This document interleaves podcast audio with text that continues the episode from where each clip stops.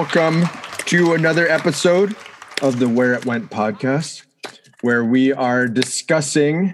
Well, thankfully, we're back to discussing the Revelation Records discography in chronological order. We got a little off the rails on our last discussion about a record label, right, guys? Yeah, but I think I, peop we got some. A lot of people reached out about it. It And was there fun. is- There It was is fun. a um a podcast about Victory uh, Records. about Victory Records. They, they Holy hell, what's it called?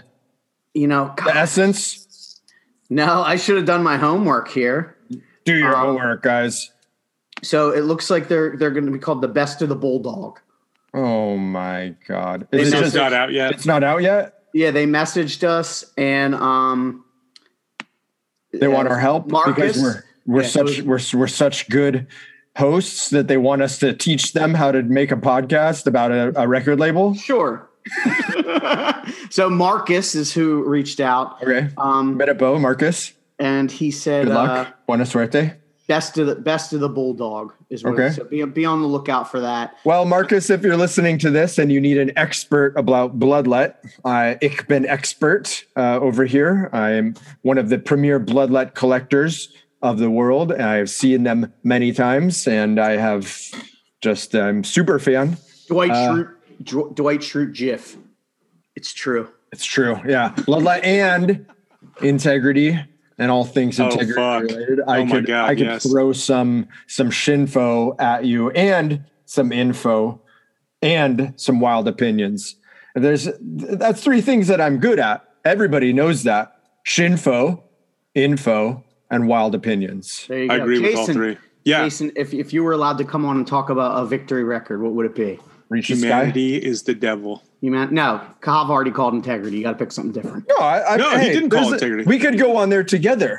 The three Oh, of yeah. us. We could Sure. talk about humanity as the devil. I call dibs on uh, Reach the Sky First LP or Gray Area. Um, But uh, So- also, I found out a big Reach the Sky fan is one of our longtime listeners, and uh, I chat with him about hardcore on the regular.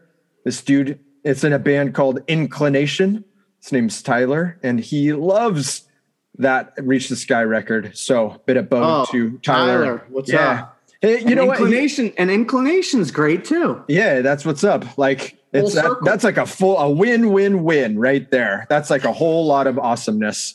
Like seven. Hey, we just went to 7-Eleven too. I went to 7-Eleven with my kids. I got a yerba mate though because I don't really drink soda soda. Jason, what are you drinking right now? Bev check. Ooh, Water? Bev check. I got myself. He's embarrassed. I know. Hob, Hob hates Starbucks. Hob hates Starbucks. I got a fucking venti iced coffee. You didn't Starbucks. spill 32 ounces of water just now? You know what I No, got? didn't. How did you know I spilled 32 ounces of water? Did I tell you that? Yeah. On the podcast with Oazy, I fucking knocked a, a complete a 32 ounce bottle of water just over on a No. on a box of t-shirts. I have a Diet Coke, uh, big gulp, Well, which see you later. so bit of bow to uh, Brian Baker because you know that's how Junkyard formed. I've said it before. I'll say it again. Front of a 7-Eleven. I always go to a 7-Eleven thinking I could be I could be starting my future right here with this big gulp. Like in uh what what's the the suburbia? Is that the like the remake of it that was like in the 90s? Don't they hang out at uh is like a liquor store or a 7-Eleven? I don't know. Anyway, strange things are afoot at the Circle K. Jason, tell us You know, do you know when the Mongols ruled China? tell us what we got this week. This week we're talking about the Iceburn Engine Kids split, Oh, and I've got this on tape. And uh, Hob, I Hey, you have it listen. tape also. you hear that? Unboxing. You hear that? Unboxing right now. And I'll tell you what, this is I just unboxed a Iceburn Engine Kid split, and this is probably the only Rites of Spring that I'll listen to.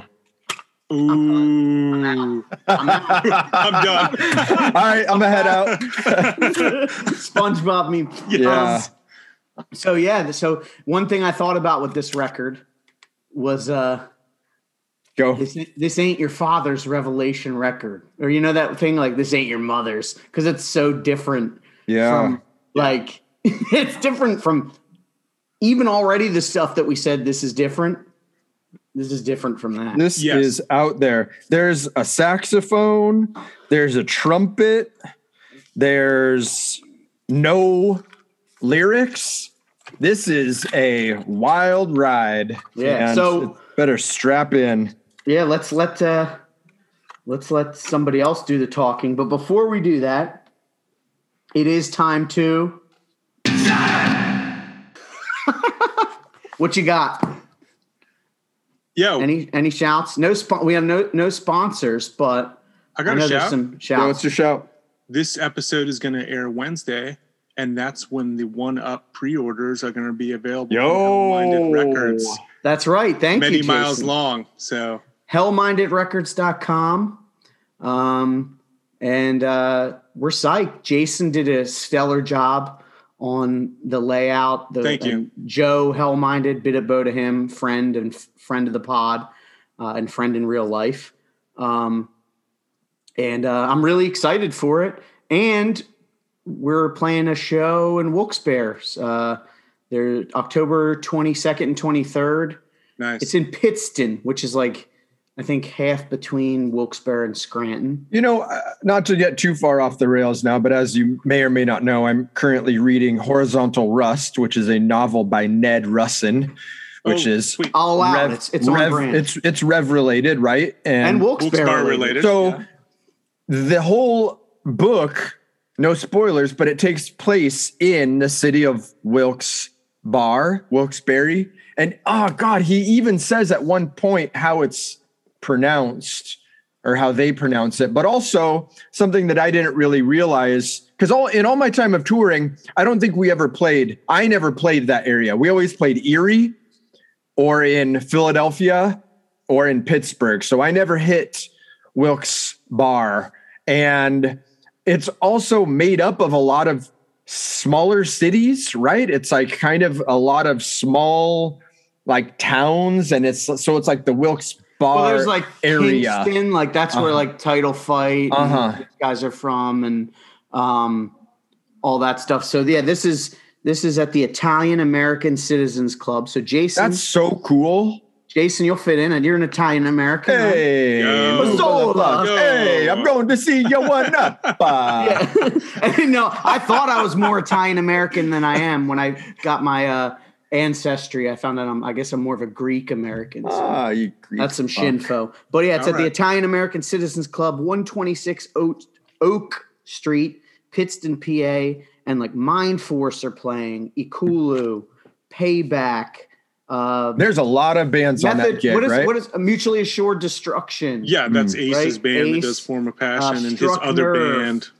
uh, Age of Apocalypse, Restraining Order. I mean, it's a great. Sentinel, right? It's fun being being the old guys on it. Like Uh-huh. us and Strength for a Reason, I think are the only like. I think Strength for a Reason have always continued to to play here and there. Um, they were always fun to see. So Yo, I just uh hate five. I'm a, a, a Patreon supporter of Hate Five Six, so I got early access to the video that was just posted of Mind Force, Year of the Knife. What is that? I- I- um, Age of Apocalypse? Is that what it's called? yeah, And yo, my that Mind Force set, it just came out on YouTube as well. That Mind Force set is incredible. that first song. I- he yeah. the first song. Excalibur. Yo, Yeah. I've seen Mind Force. Uh, I've seen them in California. I've seen them in Philadelphia. I've seen them in Florida. They are such a great live band, and uh, what a way to like just man. Hardcore shows are back. they are back. Yeah. They are back. Yeah. What a what a funny thing too that uh, you love Mind Force, but you Yeah. probably hate every band that they're influenced by. Okay. What, what do you got? What do you got? Leeway. Leeway. Uh, I don't like the first Leeway record with the like cyan, the Leonardo da Vinci cover, whatever. Oh fuck! Okay. but I like the next one. I don't not I don't not like it, but I don't love it. But I like the next one. With is that the one? Measures. Yes, I like that, and I actually like Open Mouth Kiss. Oddly, but um, I'll tell you who oddly also is a good is a Leeway fan. My wife, her Leeway Good. record, her Born to Expire record was absorbed into my collection when we got married, so that's cool. Uh, what else? Who who else? Uh, I'm, I'm not Killing Jason, Time. I don't really like, Like I guess Killington. New York stuff, Metallic, Metallica, last year stuff. early Metallica. Metallica. I get. I don't know. Is Yeah, you know, You know, hey- it's funny. It's funny, Hav. We Uh-huh. I had this conversation about the whole influence thing. I got to um, people saw on the Instagram. I had coffee with uh, Peter Cortner from Dag Nasty and Field Day because he he lives near me and he he loved the episode. And I was like, hey, let's meet for coffee. Let me pick your brain. Let's let's you know. Uh, it was almost like its own mini podcast and he loved the way Javier, you know, spoke his mind, and he agreed too that like just because people say something's influenced by something doesn't mean you're going to hear it. He goes because he he said straight up, he's like, people have told me like this band is so influenced by Dag Nasty, and he's like, I don't hear it. Um, but uh, he did enjoy the episode. Field day, so I Great guess we'll give a shout a bit of bow to them. Bit of bow. Field days, Mhm. And they're they're playing some shows too. They're playing Yeah. some shows in October. They're hitting Richmond. Yep, they'll be Good for here in. Philly. Um, they're playing punk rock bowling, so check it out. Let me Um, bit about something real quick. Mind Go. Force is playing Richmond also. Uh, there's an Instagram called Richmond Hardcore Shows. If anyone is in the area or they're going to be in around DC or Maryland or Virginia Beach and want to see shows here in Richmond, check it out. Uh, I have a shout out slash shameless plug. I was a guest on. Uh, there's a zine and a distro and a podcast that's all called Sex and Glue, and it's run by a chap named Brian. And he had me on last week to discuss what I consider to be Converge's best record, Axe to Fall and we talked about that record. We went track by track, and he and he's having um, guests on, and they're discussing every Converge release.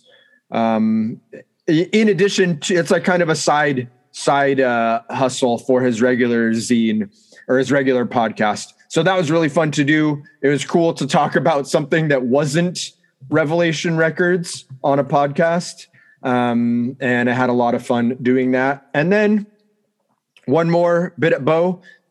I was last night just wanted to listen to some seven inches, and I found the seven inch that came with uh, Dave Brown's book, the adult Oh, the adult crash. seven inch? crash. The second one, that's uh, it's a one-sided seven inch with violent reaction, uh, barge. Uh, who else? Anyway, I don't remember who else. Like the Nightbirds, maybe. Yeah, I think Nightbirds is on there. But the first two tracks are Violent Reaction and Barge, and they're covering Agnostic Front and Youth of Today, respectively. And I just got to say, that was a the one-two punch of good hardcore that I needed to listen to last night. Those I I am a huge Violent Reaction fan, and to hear them cover an agnostic front song because that's exclusively to that seven inch as far as i know. It might be on the barge song was on soundcloud but i don't think that that violent reaction song is anywhere else. And uh good stuff. So bit of bow to dave brown for sending us that book and seven inch. I want to give a quick uh, bit of bow to Oisey and End Hits. Um, I'm holding here. I'm holding here the downset Check Your People reissue he sent us, which I got to get out to you guys. And it looks great. It's a gatefold. And actually, this is what's cool. Very 90s. It has a little, um, uh, I'm, I'm pulling it out here. It came with a, like a promo thing, like one of these glossy, um, eight by, I mean, this is smaller, but it's like the, yeah you the know, promo black and white. I, you know what? I I have a few of those. I got from my my friend Dave Ito, friend of the pod, who lived with Dave Mandel, and so he gave me a stack of stuff once, and I had a bunch of promos of Bane, Hope Conspiracy, um, and I I just have them in an envelope somewhere. Maybe we could uh, you know give those to some Patreon supporters or whatever. And but anyway, their, their end hits is uh, these are now shipping from uh, Death Wish, yeah, it's really nice looking. And uh, the You know what? The cover almost looks like a Belle and Sebastian record. it does. That's awesome. The vinyl- wow, that is. Well, you just looks broke it in half. I almost broke it. yeah, that looks great. It's like what do they call, Yeah, that call looks- it? It's that looks called awesome. like uh, pie. Tricolor, tricolor. Yeah. But it's yeah, it's really nice. So endhitsrecords.com, deathwishinc.com, and uh, go check it out. Bit of Boda Oisey. And one more. Uh, this is like a shameless fan plug. But just before we started recording, I noticed big deal to me, might be a big deal to you guys. Um, and I don't know if they listen, but William Goldsmith followed us. You know who that is? Uh, from Sunny Day Real Estate, Yeah, Yeah. Sunny, Sunday Oh, Real nice. Estate and uh, brother Brotherhood. Foo Fighters. He was not in Brotherhood. I think he was in Resolution. But I figured I'd give a shout. His he has a new band called Assertion, Uh huh. and they have an album that's called Intermission. And you just already happen to have it in your hands. Yeah, I have it here. Uh, it's on Spartan Records. If you go to SpartanRecords.com, and it's really good. It's kind of like Sunny Day Real Estate-ish stuff mixed with Helmet at times almost, and like post-hardcore. But I thought it was cool that he followed. Maybe Yeah, that's great. Hey, Listen. do you? Yeah, that's great. That's all great. Damn, No, you want to hear? You want to hear? I have. I just I remembered a funny story. That's Sunny Day like Real the Estate. third time you've cut me off, dog. it's Sunny Day Real Estate related. So, William, if you're listening, you might find this bit of Shinfo interesting. I played guitar in a band called Throwdown, and uh, I was in the band while they were writing material to record the demo cassette. I wrote two songs, uh, which went on to be worldwide hits for the band. Which Sell Out, songs? Sell Out, and Slip. I wrote the music for both of those songs, directly ripped off from Hatebreed Riffs. Thank you very much. So they're like, hey, Hav, uh, we're recording on this day. We're recording for the demo. And I was like, ooh, yeah, that's not going to work for me. I'm flying to Seattle to see Sunny Day Real Estate at their reunion No. show Worth and it. and so I guess I can't record. And they're like, "Well, I guess you're on the band then." And I'm like, "Okay, see you guys later." So I went. Other friend of the pod, Big John Orton, uh, stayed at his house. It was my first time, like, really traveling around Seattle, and they played "How It Feels to Be Something On" like straight through, basically Same at mine. and then like maybe like in circles And, it was brand new then. yeah too. it wasn't even out yet i like we sat Yeah. there and I, I hate to say it but at the time i was like yo where's the songs from diary where's even like the songs from lp2 and and we but what we got you know that that record it blew us away but we didn't want it at the time we wanted to hear the real sunny day real estate stuff so anyway i got kicked out of as as was pointed out to me on instagram recently i got kicked out of throwdown to go see sunny day real estate and it was worth every Yeah. moment Yeah, when they played Philly on that, the album had been out for like three days or something. Because Mm. when they come out, yeah, because they come, they used to come out on Tuesdays, and the show was on a Sunday. I remember it was Mm. cool. So not even a week. They opened with In Circles, and everyone went nuts. And then they, I think they just went straight into How It Feels. I think it was the opposite for us. They played, and it was in a theater, like we were in seats and we were uh, like up on the balcony, and they played the two older songs for the encore.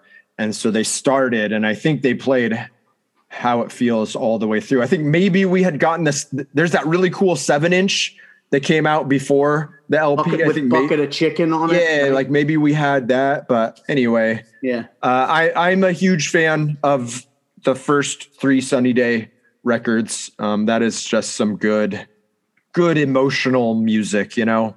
And uh, also, I love. I'm, I feel like I've said this before on this podcast. I love Return of the Frog Queen. That is such a good record. Me and my friend Chase Corum saw him play that record.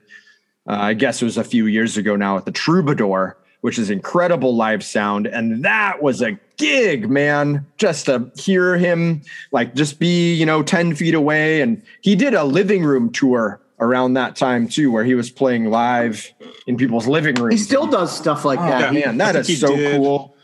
2019, I think maybe he did. He played Richmond. Yeah, he played at uh because I know he did something I think at Gradwell Studios in Jersey, like did like a private showing or something, and he uh actually speak he's collaborated with Assertion. Like they've had, Oh, nice. like they'll just jam and he'll come and sing and stuff. But yeah, definitely check it out, William. Thanks for the follow. Well, as like uh, a- a- you know, as fans for over twenty years. Yes, well over. Do you think anyone's going to be mad that we just jibber jabbered for like 20 minutes before the interview? I know some people get Probably. a little.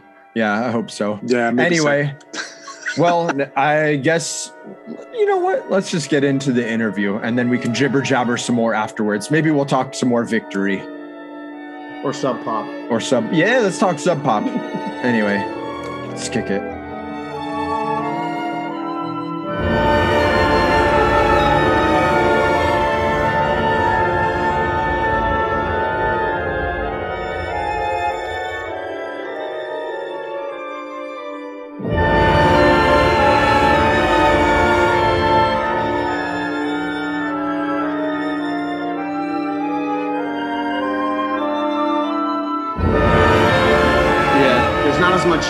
Mystery, which I think that's a great way to start talking about this record. Yeah, kick, Kick it. it. Because, um, well, first off, we are here with uh, Gentry, who has been uh, on before from Iceburn, and also with Greg from Engine Kid. So we have because we're here to talk about the Iceburn Engine Kid split 12 inch. which this is actually Revelation 34. 34. This is the first split. Now there was the comps, but this is the, this is the first um, split. It's a 12 inch, and it's always, at least to me, been very mysterious. Hmm. Um, you know, even we were talking before, like there's kind of just the record and the you know the tape or whatever you have. There's not an insert with a bunch of stuff and a bunch of facts. So we're very excited to dig into this one. So what's up, guys? Thanks so much for coming on. Sure.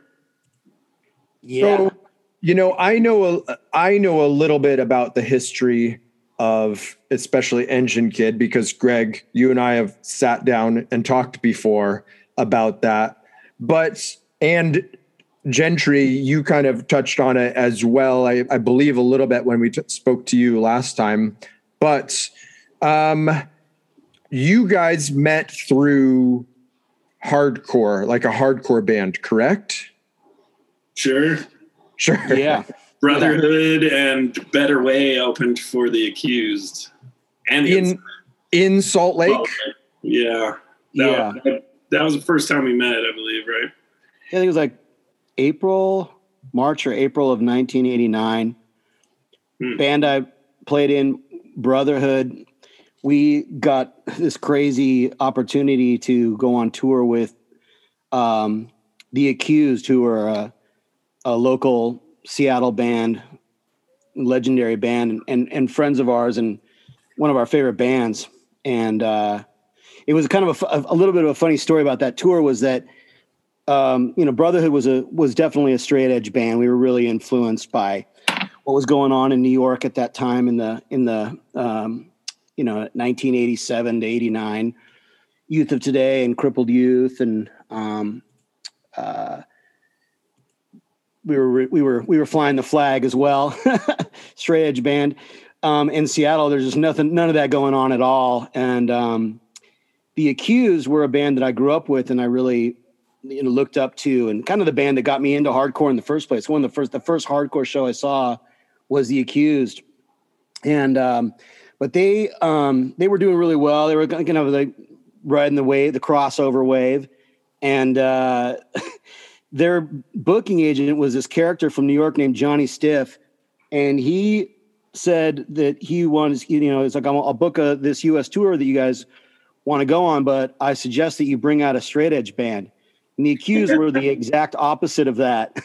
they were not straight edge. Um, they were, you know, they're sort of they were uh, from the hardcore scene, but they were really like in, you know, getting into metal and crossover, and they like to party and drink and take drugs and stuff like that. But so they kind of laughed, but then they said, "Hey, you know, we actually do know some guys in Seattle. The only other guys that uh, the only band that could qualify as a straight edge band are these friends of ours, Brotherhood." So they invited us to go on tour with them, which was a really kind of a mismatch in some ways, especially back then. But it totally made sense, and their agent was uh, he was spot on about the uh, about putting us together on tour because straight edge was exploding at that time and he knew that a lot of kids would come out and and and, that's exactly what happened. All the a lot of hardcore and straight edge kids came out to see us play and they they loved the accused because they were a great live band super energetic and and fast and and um and then the the, the kind of the metal heads that would come out to see the accused loved brotherhood because we were super fast and energetic. So it was a perfect match and um, ended up being an incredible tour. And it was my first time ever outside of playing outside of um, uh, Seattle with Brotherhood, and we toured the entire United States.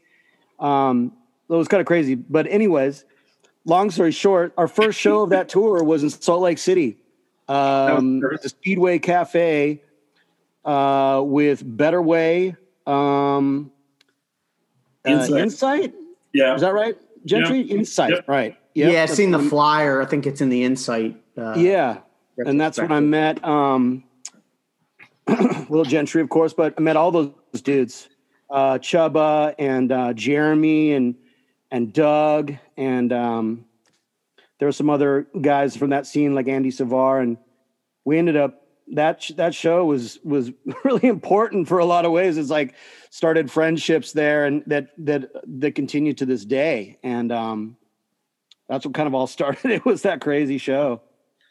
Yeah. And Rich Jacobs was there with you, Yep. like roadieing, right? Or, or was he just hanging out for a couple shows? Well, Rich Jacobs, he put out our seven inch, the Brotherhood seven inch on Skate Edge Records. so I think he had traveled from Colorado, Denver, to um, join up with us, give us seven inches for the tour. I think it was just like it had, he had just gotten it ready, or you know, he had spent like Yeah, so Rich ended up, you know, doing all the Iceburn art and everything, um, and the art on this record we're talking about today, the um, split twelve inch. That the Iceburn side is is his stuff.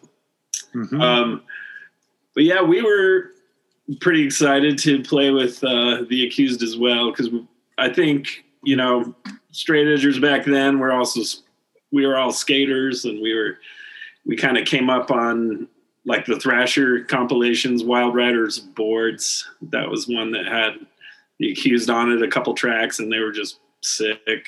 It had like COC and Septic Death and all these great tracks. Um, so we were, I was introduced to it that way. A lot of me and my friends, and then Raunch Records, of course, was carrying the Martha Splatterhead, which I think was maybe the record they were touring on. Is that the one? Like, I was actually going to ask about the accused because I feel like I've always, I never really listened to them. Like, I love Brotherhood, um, and I'd heard about that tour. Which to me, I love stuff like that where it's like bands that don't really, on paper, maybe makes sense, but then the the actual billing and the way it works out makes you know sense. And I think it was cool like for a band like brotherhood to be going out with them and it sort of you know it's different because you're not necessarily always preaching to the choir like when you're in a straight edge band if you're just playing with all other straight edge bands to straight edge people you know it's it's it's a little more thrilling i think to have to maybe go and open up for this you know metal band where there's people you got really have to work extra hard to win them over you know So, Gentry, do you remember hearing that your friend Greg had this new band called Engine Kid, and and kind of how you got exposed to that?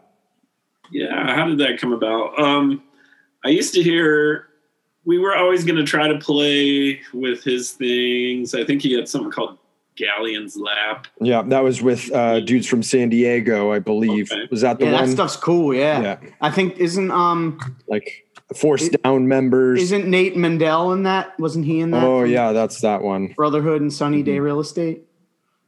I'm getting my my projects confused. Anyway, yes, you're playing with. So we would, I think, typically uh, like an Iceburn tour, we would I think the end of 90, I don't know, maybe the first one. So around 91, 92, we ended up in Seattle. Um, and I remember hanging out with Greg, um, going to try to see some up and coming grunge stuff.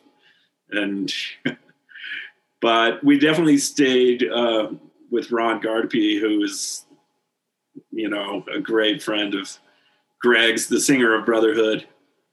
Um, so I know we would stay with him, hang out with Greg. Greg would come over. So I think those kind of times, early Iceburn, hanging out in Seattle. I remember Iceburn at the end of one of our early tours, ending up in Seattle and hanging out, like staying at Ron's house and hanging out with you, going out to whatever, maybe see Alice in Chains or something. I something grungy. yeah. Did we go j- jumping off the Arboretum Bridge? Ah, That's usually that's usually what we would do and take when bands would come into town and take them there. nice. But So S- Seattle got like Seattle hardcore guys. It seems like were, I don't. I guess I would think because of everything that was brewing there. I mean, I, I've said before on podcasts, like if it wasn't for grunge, I wouldn't have gotten into hardcore because that's I got into you know Nirvana and all that stuff brought me to hardcore. And like I know when Jordan was on here, he said it might have been Gentry or somebody introduced him to a lot of that stuff, Melvins, Nirvana. So I feel like the Seattle hardcore guys seemed like a little bit ahead of the the curve on that. Am I wrong in assuming that, or was it like you guys already knew, like, oh, this stuff is is killer? Or was it just because that was what they were the bands that were going around, so that was kind of what you were left with, or Yeah, Seattle Seattle was difficult for hardcore in the 80s because uh, around the mid 80s um, the city passed a law that basically banned and outlawed all ages shows from happening. It's called the Teen Dance Hall Ordinance, which basically if you were a club that wanted to host an all ages show, you had to carry like a million dollar insurance policy. So no one no one could afford that. I had always heard too. That a lot of times where Seattle was, because I've read all hard to get up. books about grunge. Yeah, so a lot of bands would bypass it. So that was why, like, you had, you know, people were pretty, pretty supportive of the whole um, local scene. So that Yeah. was why, like, you know, these bands they built a big local following because it's like if you wanted to hear, you know, anything tangential to punk or metal or whatever, you were really just having to hear local stuff. And fortunately, with Seattle, like there were so many good bands. You know, mm-hmm. like you had Mudhoney, you had Melvins, you had Nirvana, you had, you know, all that stuff going on at that time where I guess people didn't really feel the need, like they didn't really necessarily feel the need to see touring bands as much. I could be wrong. I, I wasn't around and I'm not from Seattle. Um, but I, that was what I always gathered. Yeah. But a lot of bands came through Salt Lake, though. Um, we were lucky in that we had, you know, Brad Collins, Raunch Records, and he was just dialed into that. We are also, you know, 12 hours from anywhere, either side. Um, maybe Boise is kind of close, but nobody played Boise really. Yeah. That's hard. so they would come through Salt Lake, and there was a pretty vibrant um, thing going on through a lot of you know tons of it. So um, yeah, we got to see everything almost that was crisscrossing. Um, there at the Speedway where those guys played, you know, Bad Brains, Cro-Mags, Gorilla Biscuits, Youth of Today, Sick of It All. I've seen so many things there. It was it was nuts. Um, I think it start one of the early ones was like Slapshot, and then SNFU, and just all these bands were coming through. And I know when we talked to um, Mark and Jeremy from Insight, they were saying too how like because of the long distance, a lot of times bands would stay in Salt Lake and just kind of hang out because you know such a far to get to wherever else you had to go. So they had cool stories about like you know bands staying over their parents' Oh, house. or Warzone running up their phone bill. That was a notorious one. yeah. Raybeez.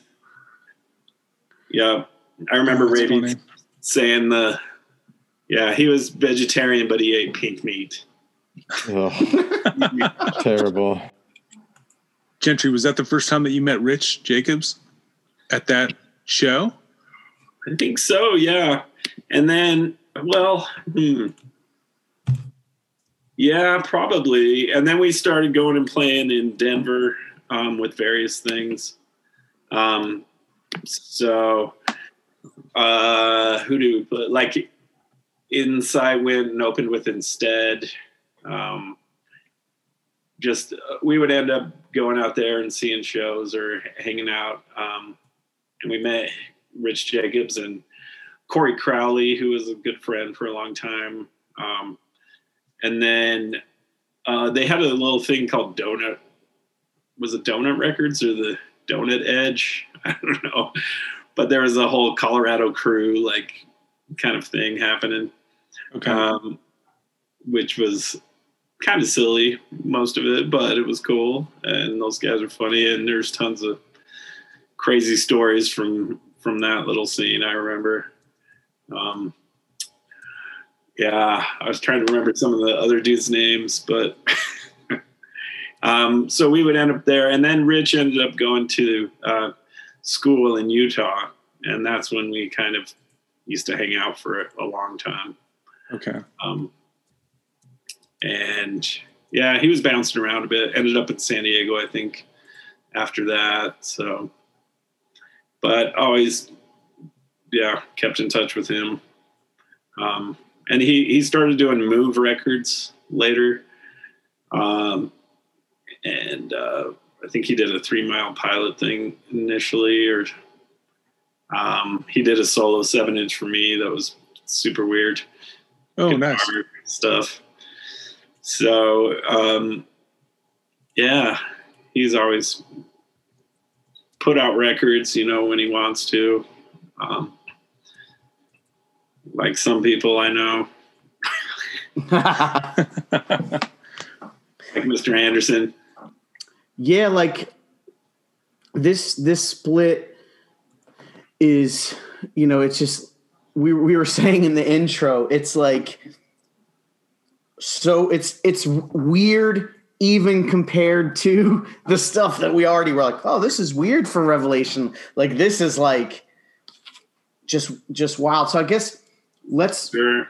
let's talk first about we can talk maybe about the ice burn part of it what what what What inspired what's that I said, what were we thinking? yeah well what inspired you so uh, you look uh, so i'm looking at the record and it says that uh dances uh Yeah. 1093 i guess is that when you recorded october 93 Yeah. um Is it two improvisation yes improvisations on themes from stravinsky's the rite of spring what made Yeah. you decide to be like you know what we're gonna we're gonna do this Well, I think, yeah, we were deep diving on that a bit. Um, you know, there was all talk about revolutionaries and revolution around the time, and people into Che maybe, and other things like that. Um, and for us, the kind of we were into that, but we were into Stravinsky, who like had the most crazy uh the premiere of the rite of spring was one of the craziest shows ever i guess with one of the most notorious like audience uprising and riots um that it started. So we were interested in that and we were just interested in other revolutionaries you know like miles davis or john cage you know just drawing from people that um whose ideas we saw as revolutionary music, and of course that translates to life and a and an attitude. So, um, we were. I was studying that piece in school and getting deep on it, and so um, me and the sax player actually um, would mess around with stuff like that, and then the rest of the band. And I just had these ideas of what if we, you know, take this part. Like that sounds like metal to me, or that sounds heavy. Let's get some chunky guitars going on that, and and just like, um, so I kind of have this vision of of how all that music sound um, played by you know your traditional metal or hardcore kind of instruments. And uh and that's what we ended up with. We only used a couple pieces. That's why it's called dances from rites the rite of spring. Um rites of spring of course is a band who may or may not have influenced why we liked the rite of spring. I think That's what I was going to say. That was my introduction to the whole the Rite of Spring was yeah album, and then they even have that like uh there's like the sample at the end of End on End. Mm. They're sacrificing for the god of spring. Yeah. I can't think of but uh so just the, and also I noticed by the way the saxophone player also named Greg. Yes. I- AKA Sax Jock, we called him. Actually, uh, Pete Hines from the Cro-Mags gave him that name because uh, he was, you know, hanging out with us, this sax player. He's wearing polo shorts and like, you know, these or polo shirts and like shorts with, I don't know, just like the most preppy little dude ever uh, big dude actually, but um, we're just like, what is this guy? And Pete Hines was like, what the fuck, sax jock over here. Did you guys did you guys tour with uh, Um, uh we toured with Alloy a bit, and so Pete was playing an Alloy with Vic Bondi and some other people. Um, yeah, Did the sax player go on tour with you? he did for a bit. He would do like a a week run of shows, like let's see, Reno to Northern Cal to California, and then he'd have to go back home and had kind of a he had a kid and a a wife and kind of you know they definitely needed him around. Yeah. So I think the rest of that tour was basically the lineup that did the new record. Um, you know, me, Chuba, Cash, and James. So the new record as in uh the brand new album Yeah, yeah. On Southern Lord. We're here with us. there we go. Little little uh meta. We're getting meta. but Yeah. yeah. It's there's layers, cycles. Um, so yeah, um, that's where we were coming from. I think initially we wanted to do. I think Greg pitched it more as a um, Mahavishnu kind of tributey thing, and we, of course, went on our own tangent. And uh, but they stuck true to that. Um, I know on on theirs I hear um, some Miles Davis stuff that you know creeps its way in there from Live Evil, and uh, maybe some Mtume. So what was Mhm. your um first experience with Iceburn? Man, I mean, my my memory, uh, if you know, I don't know if this is this is correct or not, but I remember going to see them at a place in Seattle called the OK Hotel, which, you know, I don't know if you guys heard me talking earlier about Seattle and all and the all ages shows problem they had, but um, around uh, ninety or ninety one, there was a venue that opened up called the OK Hotel that figured out a way around the city ordinance. Um, of uh, having to have this ridiculous insurance policy if you wanted to put on a all ages show. And so I think it was because they had a cafe uh, uh, attached to their venue. So, anyways, um, I saw, I went to go see Iceburn play at the OK Hotel, and I remember, um, and I think I'd heard about them. I'm, oh, I'm sure I'd heard about them from the uh, Victory uh, seven inch, and and um, and I knew, of course, who was in the band because we had met them a few years earlier when I was in Brotherhood, and um, but uh, so that was kind of my what I was expecting when I went to go see them was sort of the you know the the four piece with the singer and and and the the music they had made on that seven inch. And then when I went to go see them at the OK Hotel, the lineup had changed quite drastically, and Gentry was they were three piece. Gentry was singing. He had grown his hair out really long, and um, and it was funny because my hair was about the same length when I met him. We kind of we kind of looked at each other. I think I had some facial hair going on as well for the first time, and we kind of looked at each other like, oh, it kind of looked like we maybe gotten into the same thing, and uh, possibly, and um, and then I saw them play, and they just blew my mind. I was like, holy cow, this is not anything like the seven inch that um, that I had heard of theirs, and the music was um, it was really interesting and it was progressive and it seemed to have elements of like kind of heavier stuff like uh, maybe Soundgarden or Melvins, but also like King Crimson. There was like this, you know, there's definitely like a jazz influence that I could make out.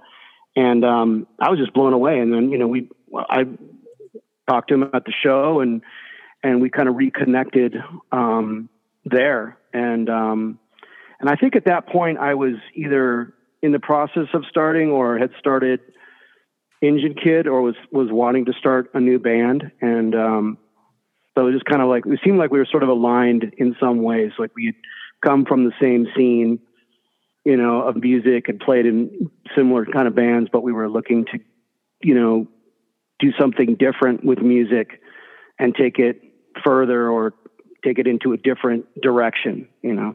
Right. So uh, for you, so you know, um, Gentry had Hephaestus was on Revelation. So coming from mm-hmm. hardcore, being in Brotherhood, you talked about who you know Brotherhood was influenced by, which I'll of course have to say I'm a huge Brotherhood fan.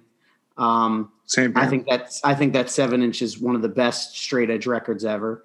Um, I digress. But for you, was this was your first release on Revelation? Like that had to be a, still a, a trip. Yeah, you know, Brotherhood actually on that tour that I mentioned, I don't know if I got cut off on that part, but we went on that tour with the Accused, and when we ended up, we played um, in Connecticut at the uh, the Anthrax, and um, Jordan came out to see us play, and um, you know, we were such huge fans, of course, of Revelation, and had mail ordered all that stuff um, you know, that whenever it came out, we were always sending money out to Revelation and mail ordering everything. But um, we met him, and, and he had come to the show, um, I guess, to meet us. And I think maybe he was also in the Keys. I can't remember exactly, but we ended up hanging out with him, and he took us to the or the first Revelation office that was, if I remember correctly, was like in this attic or something. I don't know if it was somebody's apartment or what the building was exactly, but I remember it being up uh, way up in this attic. It was really hot in there, and uh, he let us like basically pilfer through and get all uh, the uh, any shirts and anything we wanted, any Revelation stuff. It was kind of a dream come true for us at the time. So I met Jordan then. That was like 1989, and then um, uh, Engine Kid. Our first record was on a local label called CZ Records and um, they put out our first our debut album, Bear Catching Fish, and we um, we kind of had a falling out with that label, and that label kind of went under, and so we were looking for a new label, and I was like, well, you know, I'll, I'll call up Jordan. He seems to be putting out some kind of different kinds of music different things. I think Into Another had come out at that point. Iceburn, Hephaestus had come out, and so you know, and we were friends with Iceburn as well. So I thought, oh, maybe maybe Jordan would be interested in working with Engine Kid. Like, you know, I don't even know if he knew the band at all or not, but he knew who I was because of Brotherhood. So I called him up, and he was totally into it. So um, the first thing we did uh, with Revelation was that split, um, and we were kind of in a the band was kind of in a transition period at the time. We um, the drummer that we had, um, we he he basically he got kicked out of the band or quit. I, I whatever. Um, and we got a new drummer, and sort of the direction of the music that we were playing also changed. We kind of got more powerful, more heavy, and we really started.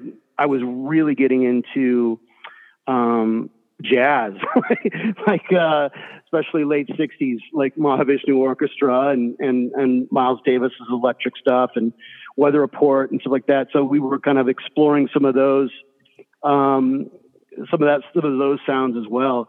And so right, it all kind of happened at the same time. We got a new drummer. We kind of the direction of the band, the music started changing a bit, and then we ended up on Revelation. Um, and and that's uh, yeah, and that's how we, obviously the split came about too. So I, I in the uh, new box set, the Engine Kid uh, on Southern Lord.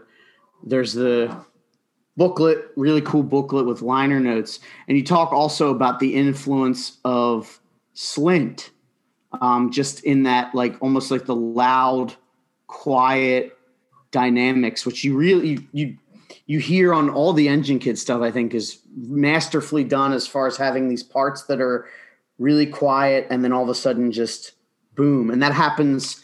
Uh, you know, I was just playing the vinyl copy of this split uh, once again before we recorded, and I was like, you know, when the there's the quiet part, and then all of a sudden, when those guitars come in on the first track on your side, uh, the Trailhead at Lake 22, it's like in your face. Yeah, I mean, Slint was a very, very important band, obviously to to Engine Kid, and that's kind of you know when I heard that band for the first time, it was like it was really the first time I'd heard a band really using dynamics in in an extreme way, and and that's you know that was kind of in some ways what Engine Kid that the blueprint of Engine Kid was as well. Is like we really wanted to um, explore the dynamics and and execute uh, dynamics in our music and um, and that carried on through um, obviously, like, like you mentioned, there's so many. There's there's a few parts on uh, on that split where that's that's what it's it's loud and it's very very very quiet and then very loud. Um, but so that was kind of the formative years of of Engine Kid, and that was what we were really um, influenced by was Slint. But we were kind of take trying to take the music into even a, a different direction than that with um, uh, the split and then the the full length that came after the split, Angel Wings. But um, and I noticed that too when when I went and saw Iceburn. Like when I mentioned, I saw them at the Hotel.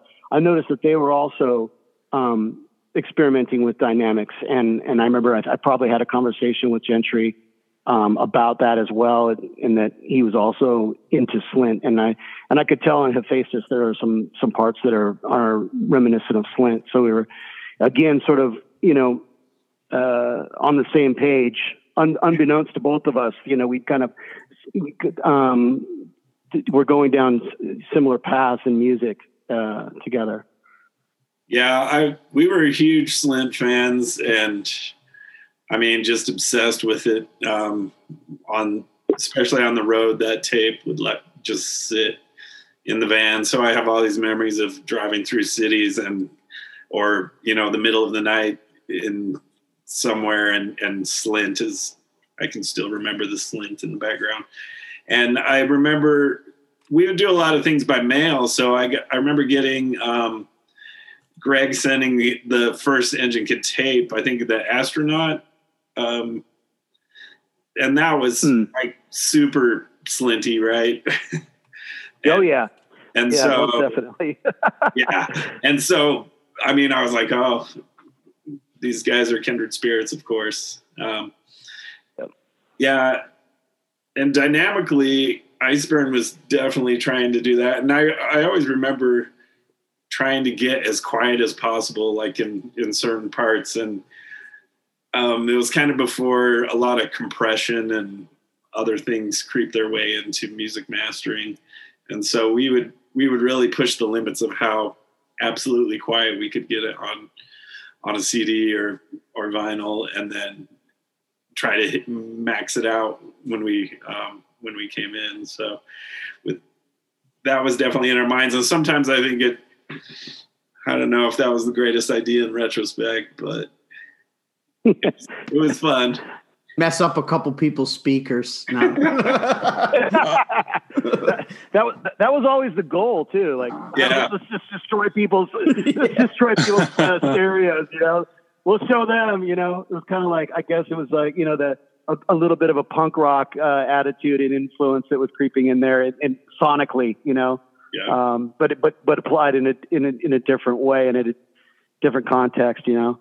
I yeah. mean, to me, like the whole that whole time, um, really Engine Kid in, in general, and and you know, going to Iceburn shows and meeting those guys and hanging out and touring with them. It was just such a great time of discovering, discovering all kinds of different things, discovering different kinds of music, discovering drugs, discovering, you know, like, uh, discovering relationships. Uh, it, was, it was, I, I love that era of my life.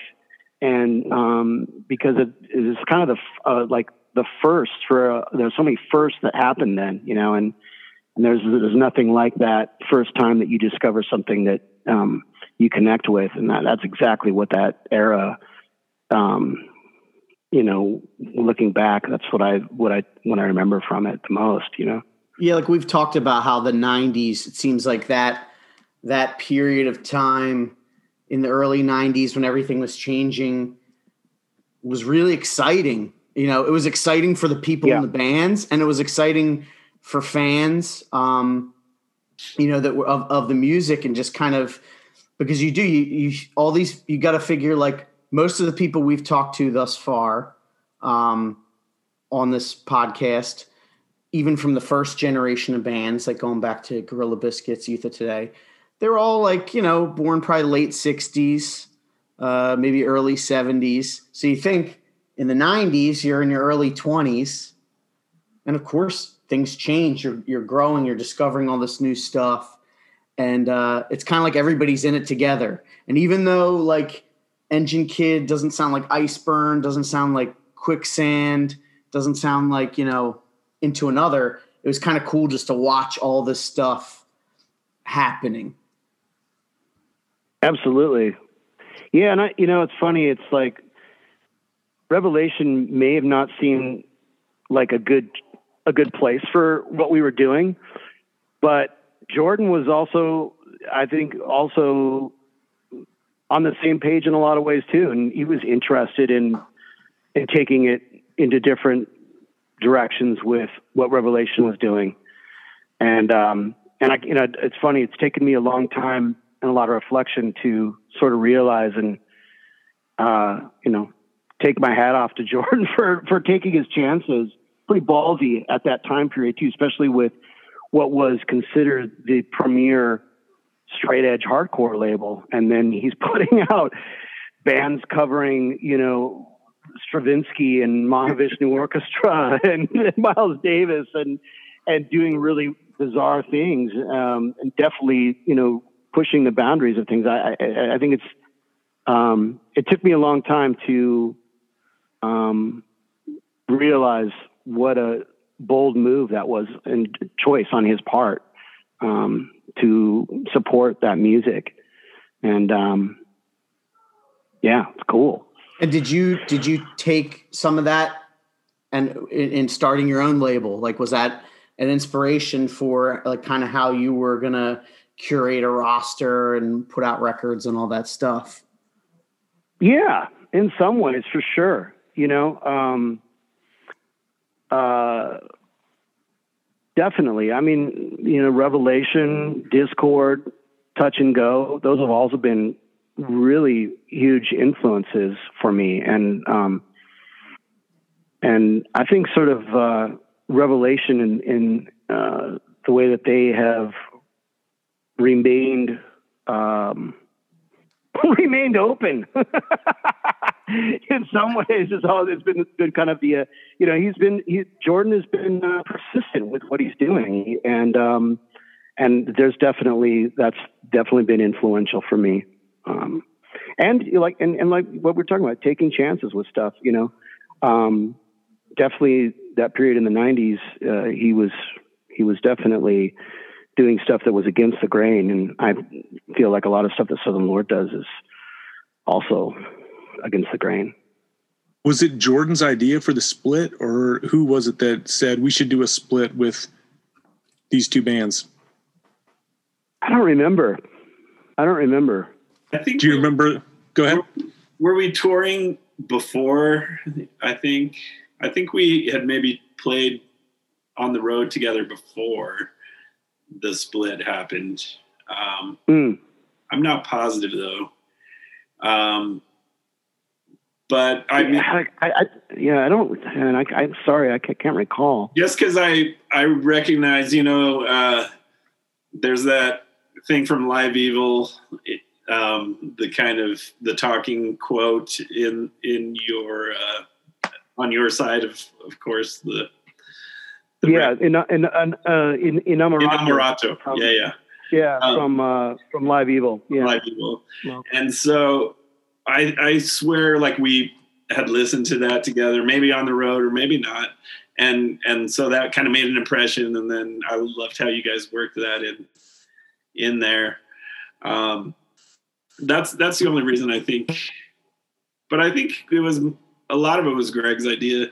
Um because I remember you wanted to do more Mahavishnu style stuff, and we kind of Oh, really? Off the deep end. It, it, it's funny, man. I think you're the one that uh, introduced me to that band because I'm almost positive that that meeting that I keep talking about at the OK Hotel. Pretty sure Oh. that you would you would you would ask me if I knew who that band was, and I wasn't familiar. Mm. And um, I don't know. Some some for some reason that's in my mind about there. that, but. Yeah, but I but I, I immediately went out and got um, the Inner Mounting Flame after after I believe after you tell me about it, and it was so blown away by the record, and and then it really sort of was you know it changed the way I thought about music a lot for sure, and I was just gung ho to uh, to incorporate something of that into the Engine Kid uh, you know into our sound, but um, I don't remember how. I know we were just we were close friends and into the same kind of music and we're playing shows together. So it's like, oh, what about a split record could be cool, you know? Oh no, I was going to say uh, you're talking about the Mahavishnu Orchestra, and I'm not that familiar with them, but I did touch base with Rich Jacobs and ask him if he remembered anything about the artwork, and he pointed out the similarities of the Engine Kid artwork and the and the Mahavishnu Orchestra. Yeah. Yeah. We took, uh, from, um, Birds of Fire. Birds of Fire. Yeah. We, we, uh, we use that as an inspiration for actually the bass player for, for Engine Kid, Brian Kraft. Um, he drew, he, he drew that. And, um, and yeah, we, we were like, I, I was like, let's do something like that in that style and those colors Yeah. and stuff. So And then on the Rich Jacobs side, he Yeah, there's Birds of Fire. Yeah, uh, Birds of Fire. I can see it now. That's pretty cool. for the Rich Jacobs side of the artwork, Yeah. did he? How did that rhino painting come mm, about to be the side of the cover of the I of just- the Iceburn side? I remember him either showing it to me, to me, or, or something, and I was just like, "Oh, I love this. We gotta use this thing." It, it to me, it felt, I don't know. I've always gravitated towards that animalistic kind of thing, and yeah, like all my tattoos are like elephants or horses, eagles, whatever. Mhm. Um, so, and, and I think that became a theme with Iceburn too. You know, the polar bear suite and the power of the lion, all these um, things connected with the animal powers. It just But um, yeah, static. Mahavishnu was always a huge um, influence for us. Tons of stuff on your face, just and that's again Brad Collins. You know, Ranch Records. He he's like, I think you'll dig this, man. Check this out. What's the record to check out? For someone that's not Um, familiar, I'm not familiar with them. So. Yeah. That was that was going to be my question too. First, you know, Inner Mounting Flame, I would probably start. That's and that's the first record. Um, I think I started with Birds of Fire, which um, is is cool as well. I was all into, you know, odd meters, and when I heard that, just hearing how they approached uh, rhythms and stuff, that was like, okay, that's where we need to go. Um, and I, I was hearing that you hear that in Slint as well, though the odd meter stuff. Oh, You yeah. also bands like Breadwinner, which I loved and was crazy about. Um, I know. I think Greg was super into him as well. And, Oh uh, man, Bread, yeah, for for sure. Breadwinner was a huge influence. Breadwinner, and then you know Don Caballero, which was a little bit after them, but that, but for sure. It, and and you're right, Gentry. That like I found that out later that you know, Slint was always a really huge uh, mystery to me too. Like, where where did they come up with this sound? And then I found out later that they were all really into Mahavishnu. I was like, oh yeah, okay, Mm. I, I get it. It makes sense, and then that makes sense. That's why I, I probably like it as well. But if you're looking for a starting place, I'd start at the first album, uh, Flame. That's their debut album, and it's pretty amazing. I mean, the guitar player who's the leader of the band, John McLaughlin, um, he uh, he he uh, he's a British guitar player, and he um, he got um, a gig playing with Miles Davis um, in the late '60s, and then he left Miles Davis's band and started um, kind of this jazz rock supergroup, uh, which became Mahavishnu Orchestra. But and um, that one to me, it's just like it's got it. it's so powerful, and um, that's what you know. Engine Kid, we, we could never come close to the musicianship of that band or jazz jazz musicians uh, either, and, and and even Iceburn. Those guys were like m- so far ahead of us, but we were just so into the power of that music and how and and and that was really affected us, and that's what we were trying to tap into. You know, we obviously couldn't pull off the chops, but um, that's what was resonating with us at that time. You like through a hardcore lens, you know, a punk a hardcore Totally. lens, which Yeah. is you know that's something different. Like you know, because this is different. like I don't know how else to describe it. It's like it. It, it well, the same the same things you know the same things that were t- turning us you know that we were turned on to by hardcore. The you know the power and intensity of it. That's what I was hearing in Mahavishnu Orchestra as well. You know, Yeah. and and I and I, that's I think that's really one of the things why I love Iceburn so much is that you know they were um, tapping into that as well, and you know they were all, we all came from the same scene, but they were appreciating the beauty and the power of of um, the sound of things like Mahavishnu Orchestra or John Coltrane and things like that, and then you know maybe not playing um, uh, exactly playing the music like that, um, but you know um, filtering it through uh, their uh, their lens or whatever, you know, the um, and creating an, an something unique and um, Engine Kid in a way was trying to do that as well. I don't know we were as successful at doing that, but um, you know, that's that's that's kind of where where our, where our heads were at at the time. and I of the- think- oh, go ahead. Oh. Sorry. I was going to say, I think it's all about filters. You know, I mean, I've kind of come to that later, just like you're choosing, you know, what, but then you also have your own voice and how you express that. So you're, you're filtering all this Yeah. stuff and then it comes out of you. Um, and to find, you know, that voice on your instrument as well. Um, and I don't know, that's what it's all about for me, um, in life. Right, and then the Yeah, and here- and yeah. Go ahead. Sorry. and that's what I and that's what I love about Iceburn now. They're they're still doing that, you know, and and I like to think myself as a musician too that that it's the same thing. I'm just continuing to grow and and learn and um, develop as a musician, not being stuck in one particular style or mode of making music. Um, and it, it, it the, again, going back to like first, I mean, Engine Kid was the first band where I it was exploring that and um, had decided to take that direction with music because everything I'd been in before um, was very you know orthodox hardcore bands. Great, I, mean, I have no regrets about playing with those bands. It was amazing, had amazing experiences and learned a lot. But um, Engine Kid was kind of the first band. Was like, okay, well, we can take we can take this. It doesn't have to be confined to a specific style or set of rules anymore. Right. Yeah. I was going to say too. One of the things that I hear on the Engine Kid side, and uh, for all I know, th- what I'm hearing is probably influenced by the same stuff you are. But I heard a lot of like side two of My War, like in the guitar parts, like a lot of like the Black Flag. But for all I know, Greg Ginn was probably also listening to, you know, Mahavishnu Orchestra or what, whatever. I heard some rat's eyes.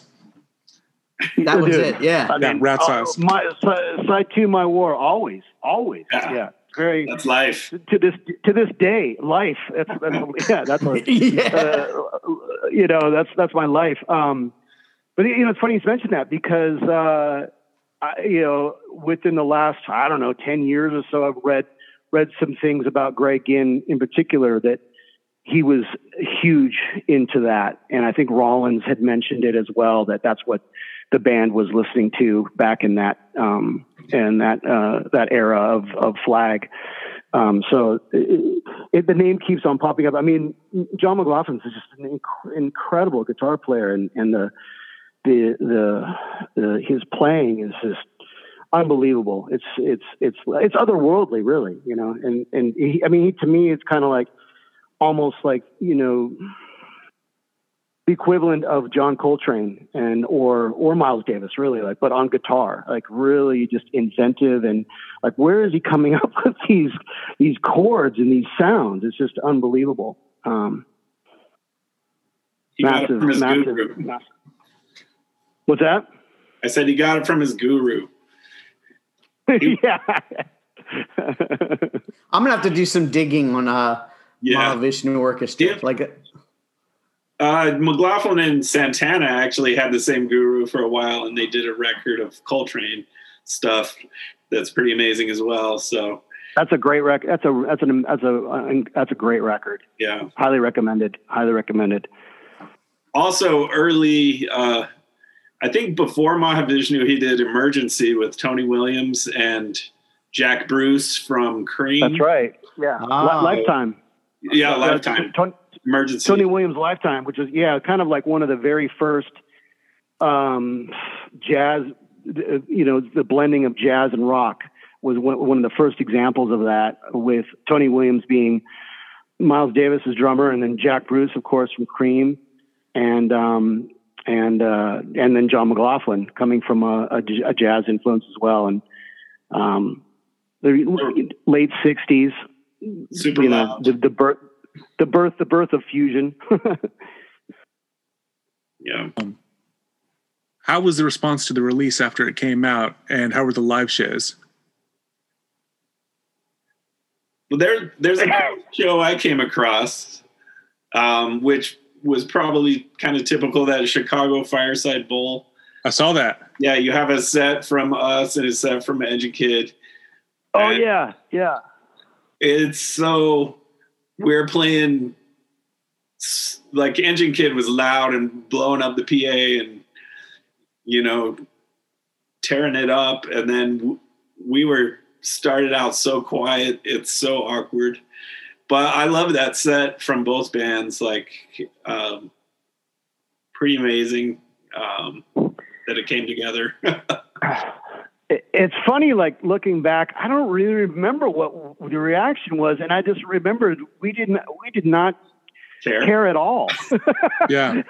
which is funny it's like i don't know i guess i don't know we were just so we were kind of just all of us were just in a on a mission together it seemed like in a way and and we knew that we were we, we knew we were kind of the outcasts and that that people probably wouldn't understand what we were doing um, or wouldn't care so it was like well we're not really concerned with what the reaction is going to be and um, I remember the thing that sticks in my head about that release is that um, uh, Revelation had some really funny quote in their catalog or the flyer that they had for it. There was like it was like a puzzle wrapped up in an enigma, wrapped in wrapped in something else. It was like really this kind of like vague statement about how confusing the record was. And I was like, wow, I don't know if what people if people are looking at that and like trying to figure out what to do with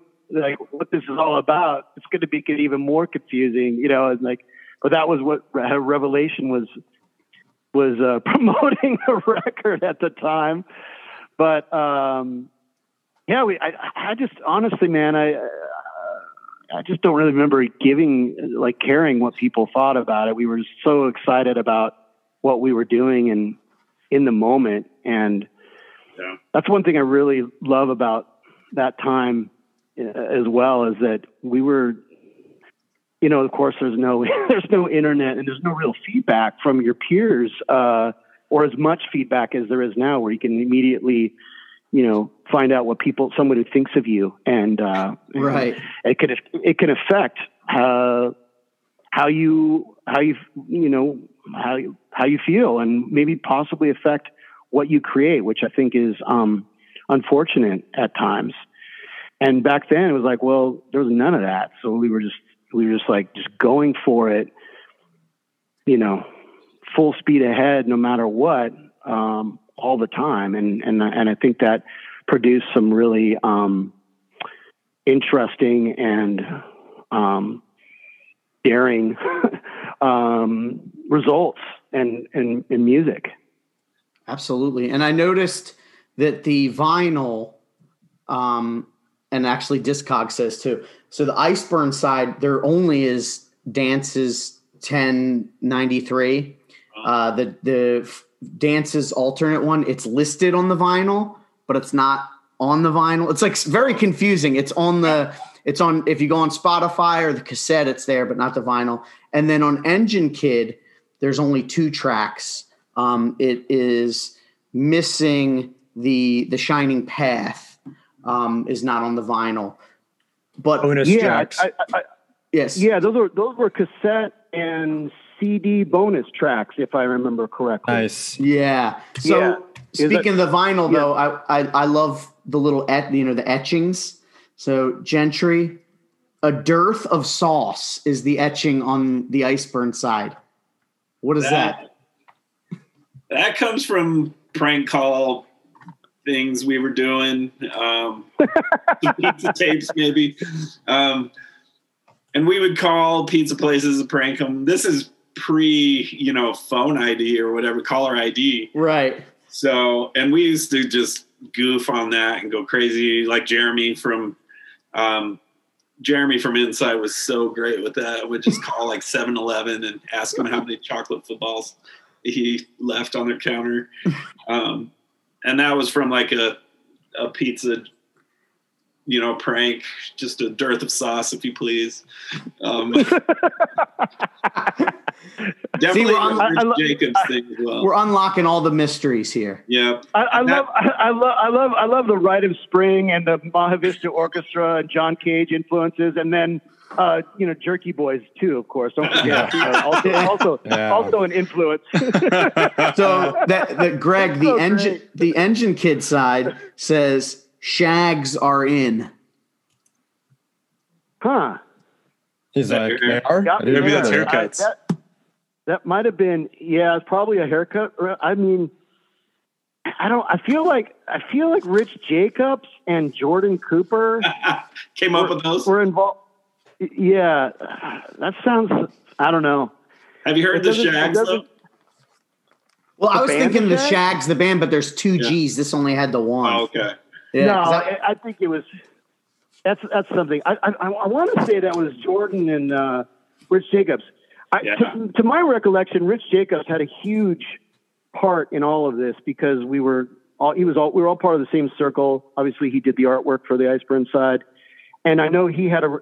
I don't know if he worked at Revelation or if he was really close with Jordan, but he, he was really a big part of this too, if I remember correctly. And, and maybe that was a maybe that was something he came up with. I don't know. we should have used our lifeline and had Jordan Call a friend. Yeah, call a or, photo. or or Rich or, Or Rich, Rich, Jacobs, yeah. you know. Yeah.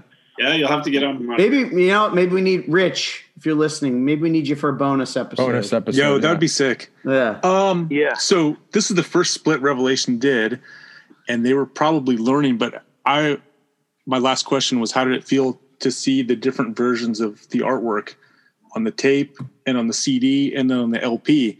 Because I think Rich's painting is so killer, and then the artwork from the engine, the engine kid side is so awesome. But then it kind of gets reduced to the the slashed in the middle um, diamond. Cassette- or the cassette has On the cassette, it's not. The cassette, it's got the two next to each other, which looks cool. Yeah. But if you look at the CD, I think the CD EP had the the same thing that you see on on uh, streaming services, where it's like the two together, but then slashed in the middle. It's weird how uh, I, I don't you know man I don't even remember. To be honest with you, I'm sorry, but it's weird how think back now about how kind of disconnected with um, that we were, and just kind of like the presentation and packaging in general. It's kind of like I remember like I had a little seven inch label in the late 80s, early 90s called Battery. And it was this thing where it's like you get the artwork from the band finally, and you just kind of send it off in the mail, and it's like whatever comes back, boom, that's what you got, you know. And I, I don't even remember test pressings to be honest with you so much back then as well. Like it wasn't something like now where it's like, okay, well, you want to make sure you there's all these steps in the process that you really you sign off on, and you really you're vigilant and careful about because um, you want it to come out as is uh, you know the way you envisioned it. Back then, it was just like, well, no, hope you know, here, hope, uh, hope for the best type thing. And I feel like that was kind of the thing with um, uh, with what we did on, on our contribution to that. It's like you send it in the mail, and then six months later, you have something in your hands that's you know. Uh, it, sometimes we forgot, you know, what what, what, yeah. what it was going to look like or anything like that. Um, which is kind of funny. I don't mean to get off subject, but I remember I think Jordan was saying that the Engine Kid Angel Wings record was one of the very first records he ever worked on um, on a computer with the band or something like that. Because we actually drove down from Seattle to uh, Huntington to um, to take you know basically work out the cover artwork, and that was a such a huge deal for us at the time to do that because everything that we've done, anything I've done, any band I'd ever been in, it's like you get it together and the best you can, or the best that you've heard that you're supposed to submit it in, you send it off to the pressing plant and then, you know, you cross your fingers type of thing. or, or in some cases, you like don't even remember what you set off, you know? Yeah. Um, so sorry I was long winded on that, but uh, I don't even, you were mentioning the different presentation of the artwork. I, I don't even, I don't even know. I don't even know. The CD um, singles, CD singles were like a, a little sleeve, like a mini record almost. What is that? Yeah. Oh yeah. yeah. I had it on both sides. Sometimes between yeah. the three of us, or no, it wouldn't be between. It'd be among the three of us. My high school English teacher would be upset saying between. Betwixt. Um, betwixt. Sometimes we have all three formats, but today between uh, among us, we only have the uh, vinyl, and then these guys have the tape. So I don't, I don't I know. one in the garage, probably. Okay, yeah, I'm, I'm curious if they did do the, uh, which doesn't make sense because if it's like a little record, I don't know why it wouldn't have been both. But Jason, hey, you sure the about ni- that? The '90s were confusing yeah. times. Yeah. So yeah. I guess to to to wrap up, um, so we so here's the thing: we usually do hot tracks, hot but tracks. I, this this is another one where it's it's kind of it's kind of hard to like reduce it to something like that and say yeah. hot tracks or um you know any any type of stuff like that. So for me i can't like well for one the vinyl only has one track on the iceburn side. So i guess dance is 1093 is my hot track for the iceburn side. Which side do you like better? Or which one do you like better?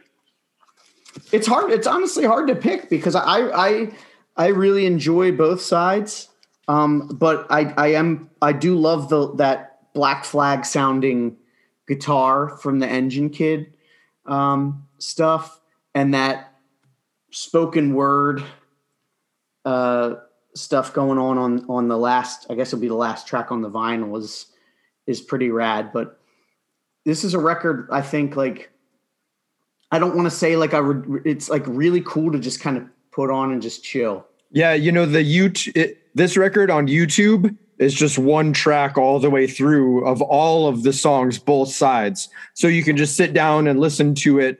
Uh, hopefully, the copyright infringement is not going to, you know, make anyone upset right now. But you can listen to, and it, it, it's kind of almost hard to tell where it, it begins and ends the real difference is is that some of it has saxophone and some of it has trumpet. That's kind of like yeah, that's just, where you can tell because it's the same with me. Is mm-hmm. like when you're listening on Spotify and I was like working, you know, while working, it's like almost like oh crap, the, engine. It's we're on the engine kid side yeah, if, now. If you were like uninitiated into both bands, you could just someone could think like, oh, this was just one band and they're doing a lot of different stuff. It's not too far off because you don't hear vocals on either side. Like, yeah, of course it's different recordings and and that, but like if you're if it's just kind of on in the background.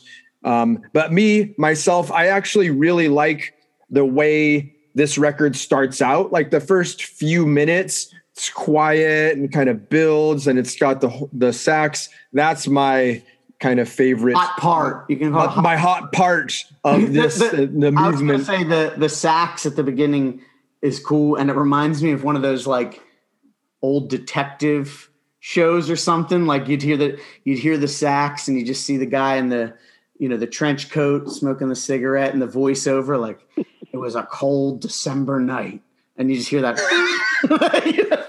like that was the first thing I thought of. I don't know, like it, it Uh, gave me that vibe. I, You I gotta say, go ahead. What's that?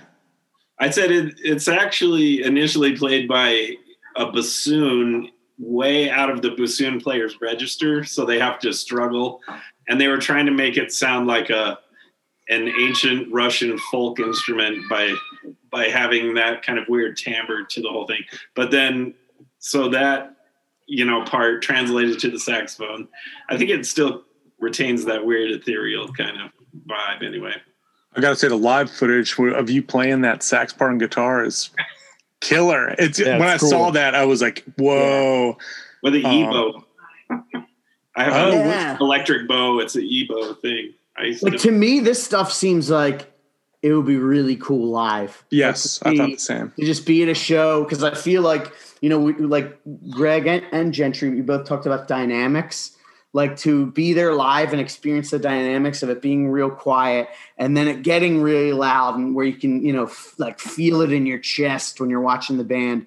I just think both of these sides, like I would love if there was a show where it was just this record and you're just kind of sit there, you know, taking it all in from an audience perspective.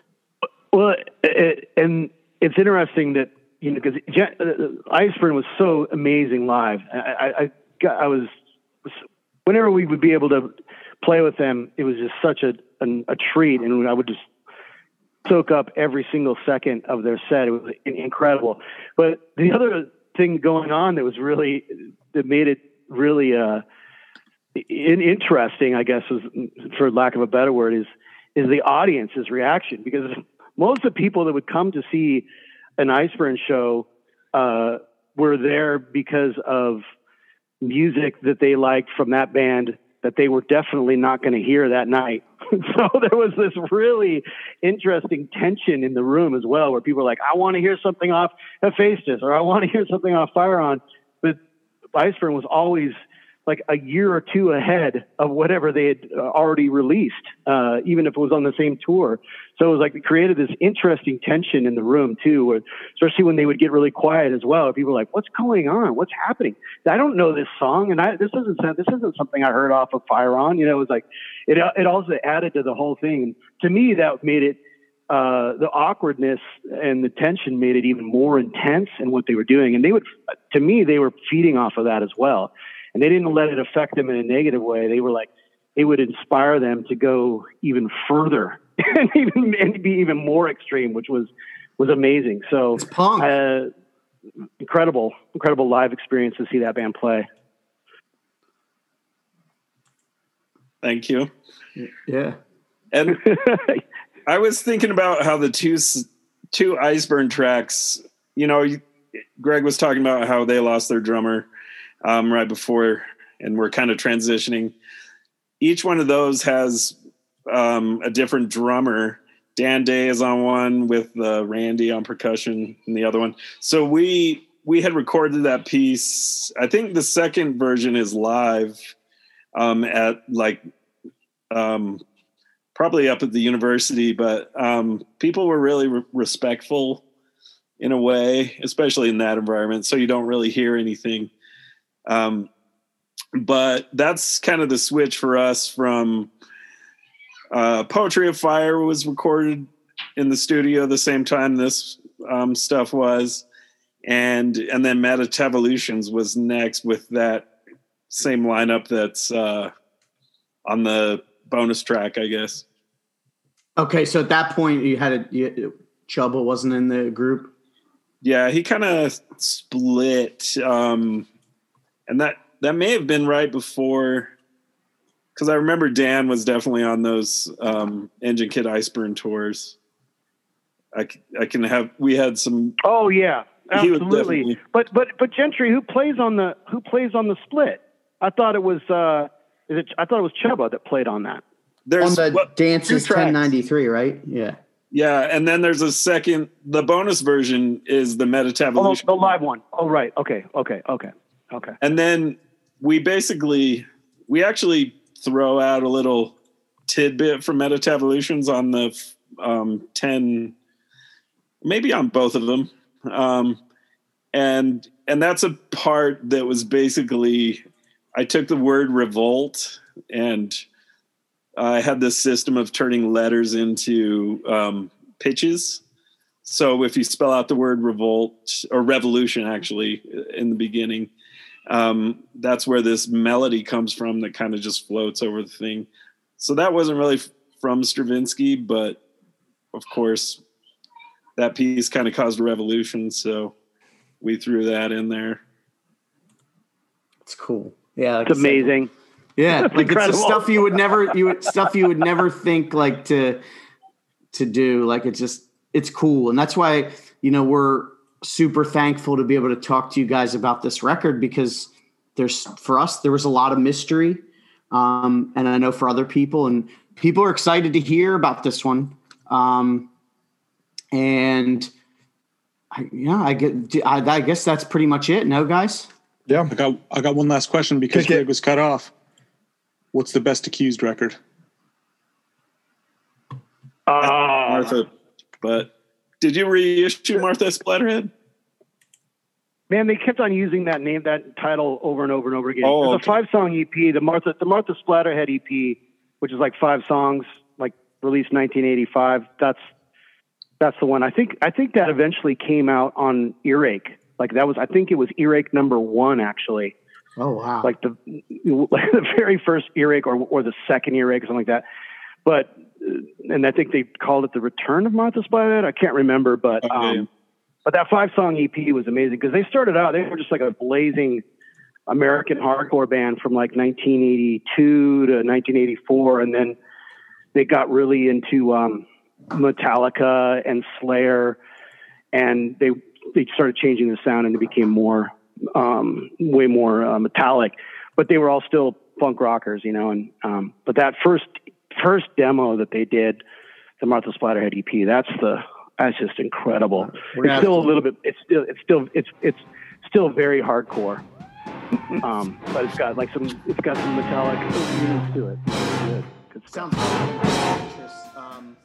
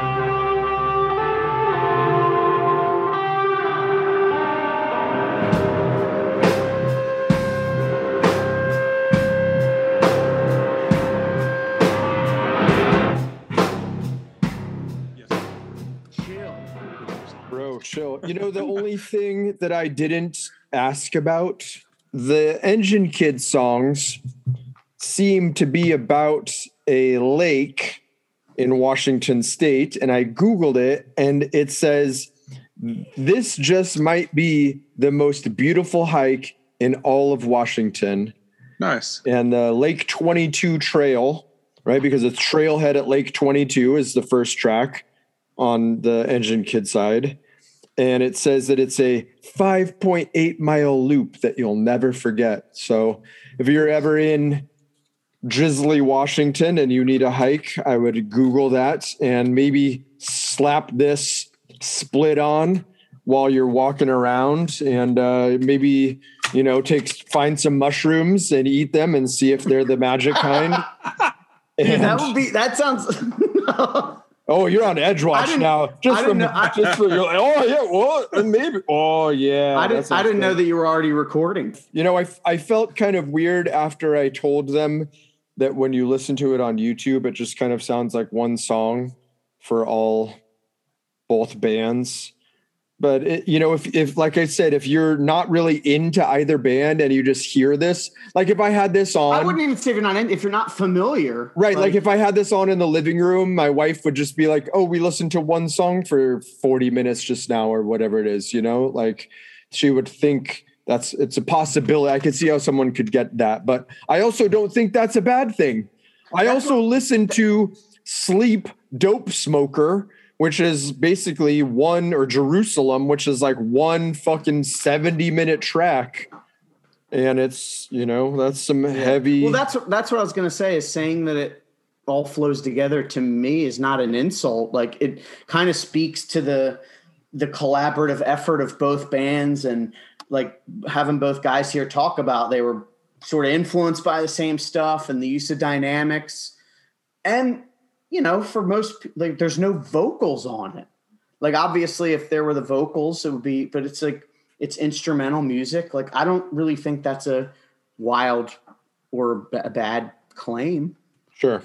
um but i'm just this is a cool record man. Like i i think i've said iceburn and engine kid were not stuff as a youngster that i was familiar with but i i'm loving both like because of the pod you know i kind of knew when we started this like i was like all right there's going to be certain stuff i want to kind of get a jump start on and dig into and um, both have been super rewarding listens um, for me and uh, hopefully for other people too hopefully people that are fans of the pod like go and, and listen and Yeah.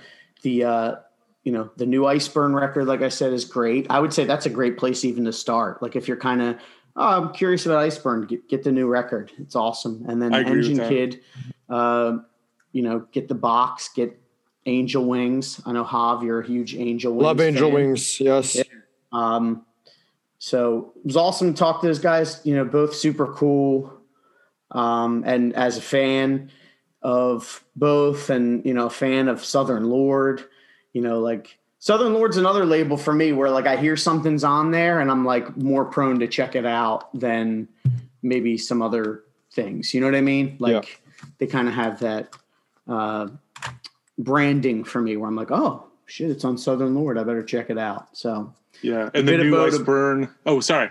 You go ahead. Oh, I was going to say the new Iceburns called Asclepius. As I hope I pronounced that correctly. And uh, yeah, if you're into the Melvins and that kind of, you know, the heavier side of stuff, uh, I think you'll enjoy it. I was going to say when we started the pod, this was the one of the releases that everyone seemed to bring up for some reason. This and Yeah. Whirlpool Weird. Yeah, yeah. because they're kind of mysterious releases, and I mean, uh, when we dove into this one, I appreciated it. Um, and seeing the live videos is awesome, so people well, should like seek those like out. Javier said, when I think when you're listening to it in the way that we're doing it, where it's like for research, and you're you you look at it differently. You don't just see it as this like, and also I think us going in order makes sense. You know what I mean? Like, even though, like I said, this is the most far out there release so far. Like, it's not like we just did the, you know, chain of strength episode and then this is the yeah, uh, but would you say this is an essential Rev release? Um, I mean, it, yeah, sort of. It's, it's I- the first split. It's the first split. That's already a big thing, Yeah, and it's um, it- all bets just- are off. Exactly. Yeah. I think that this this was the point too where you went. No matter what it sounds like, it could be on the label. Yeah, exactly. Um, and Hav, will you tell me? I feel like you know, Jordan said both these bands are important to the Rev history. Yeah. Um, Uh, you know, I think this is a real again, like we're in some some weird territory with rev releases, and this is the start of maybe the weirdest of the weird. Right? It's the first split, the first instrumental. Uh, it's it's a big risk for a record label, um, but it paid off in the long run. You know, uh, Rev um, didn't. It wasn't just about New York hardcore anymore. It was Yeah. a, like could be about anything. Could be about fucking jazz and Yeah. taking mushrooms in the woods and fucking Going on who hikes. knows what else. Go sucking on a comet's tail and all kinds of weird shit. You know. Yeah, but it, it's like I I liked to um, just the you know talking to both guys and I'll always and I know I mentioned it in the other Iceburn episode, but like I'll always think like I have a wide musical taste, and it's like I don't know shit, man. Like these guys are busting out all this jazz stuff and fusion and stuff where I I have no frame of reference and it just kind of shows you too with music there's always you can always dig deeper You've Um, come to learn. You've got a lot to learn. exactly so like you know just even and even the accused like i never listened to the accused uh i'm gonna check them out mahavishnu orchestra some of that jazz stuff um yeah that's that's all i got i just All right. What do is- uh, what do we got on our next episode, fellas? so next time we have do we do we dare say what the next episode is Yeah, kick we- it. If someone's Kick it. listened to this long, they deserve to know what we're doing next. Um, next time we're we're taking another step back, but I think it'll be worth it. We are going to revisit the side by side seven inch Mm. with Sammy again, With Sammy again and but some also special Jules guests. Jewel, Jules. And Billy. hmm So um, that'll be cool. That's I be think, sick. and um, I think we'll get we'll we'll you know when we did when we first did Sammy, that was actually the first interview Javier and I did hmm uh, when we did when we were with Sammy. So now that we're seasoned pros, I think this will be an enlightening and enlivening conversation. Enlivening. All right. Well, hey, everybody, thanks for tuning in. This was it was really cool to talk to those guys. And um, I'm I'm stoked that we, you know, we got to do this shit. It's it's awesome. Yeah, and we look forward to talking. You know, there's Engine Kid and Iceburn stuff down the pipe. Down the pipe. Down the pipe. He said it. Uh, later, guys. All right. See you later. Bye bye. See ya.